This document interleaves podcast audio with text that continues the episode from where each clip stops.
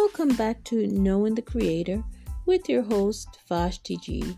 Last time we spoke about God the Creator entering our spiritual space when we plan an orderly schedule to accommodate Him.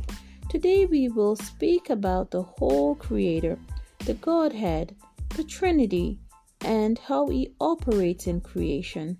Did you know that God, the great Creator, have different functions working as one spirit? Yes, He does. But overall, He is the same one God carrying out His earthly missions. It is called the Trinity. 1 John 5, verse 7 says, For there are three that bear record in heaven the Father, the Word, and the Holy Ghost. Or sometimes we do say the Holy Spirit. These three are one. God has created the Trinity because He would need different functions in the earth. John 1 verse 14 says, And the Word became flesh and lived among us.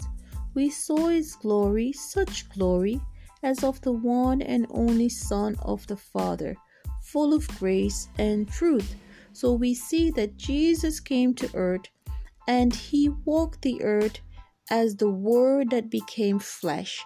He dwelt among us as human, but he was God. And he had a plan, the salvation plan. That's his purpose for coming to earth. So he did what he was to do. He came to take care of the sin problem once and for all. And he had to take that to the cross where he left it there and he went back to heaven. We call him the Messiah.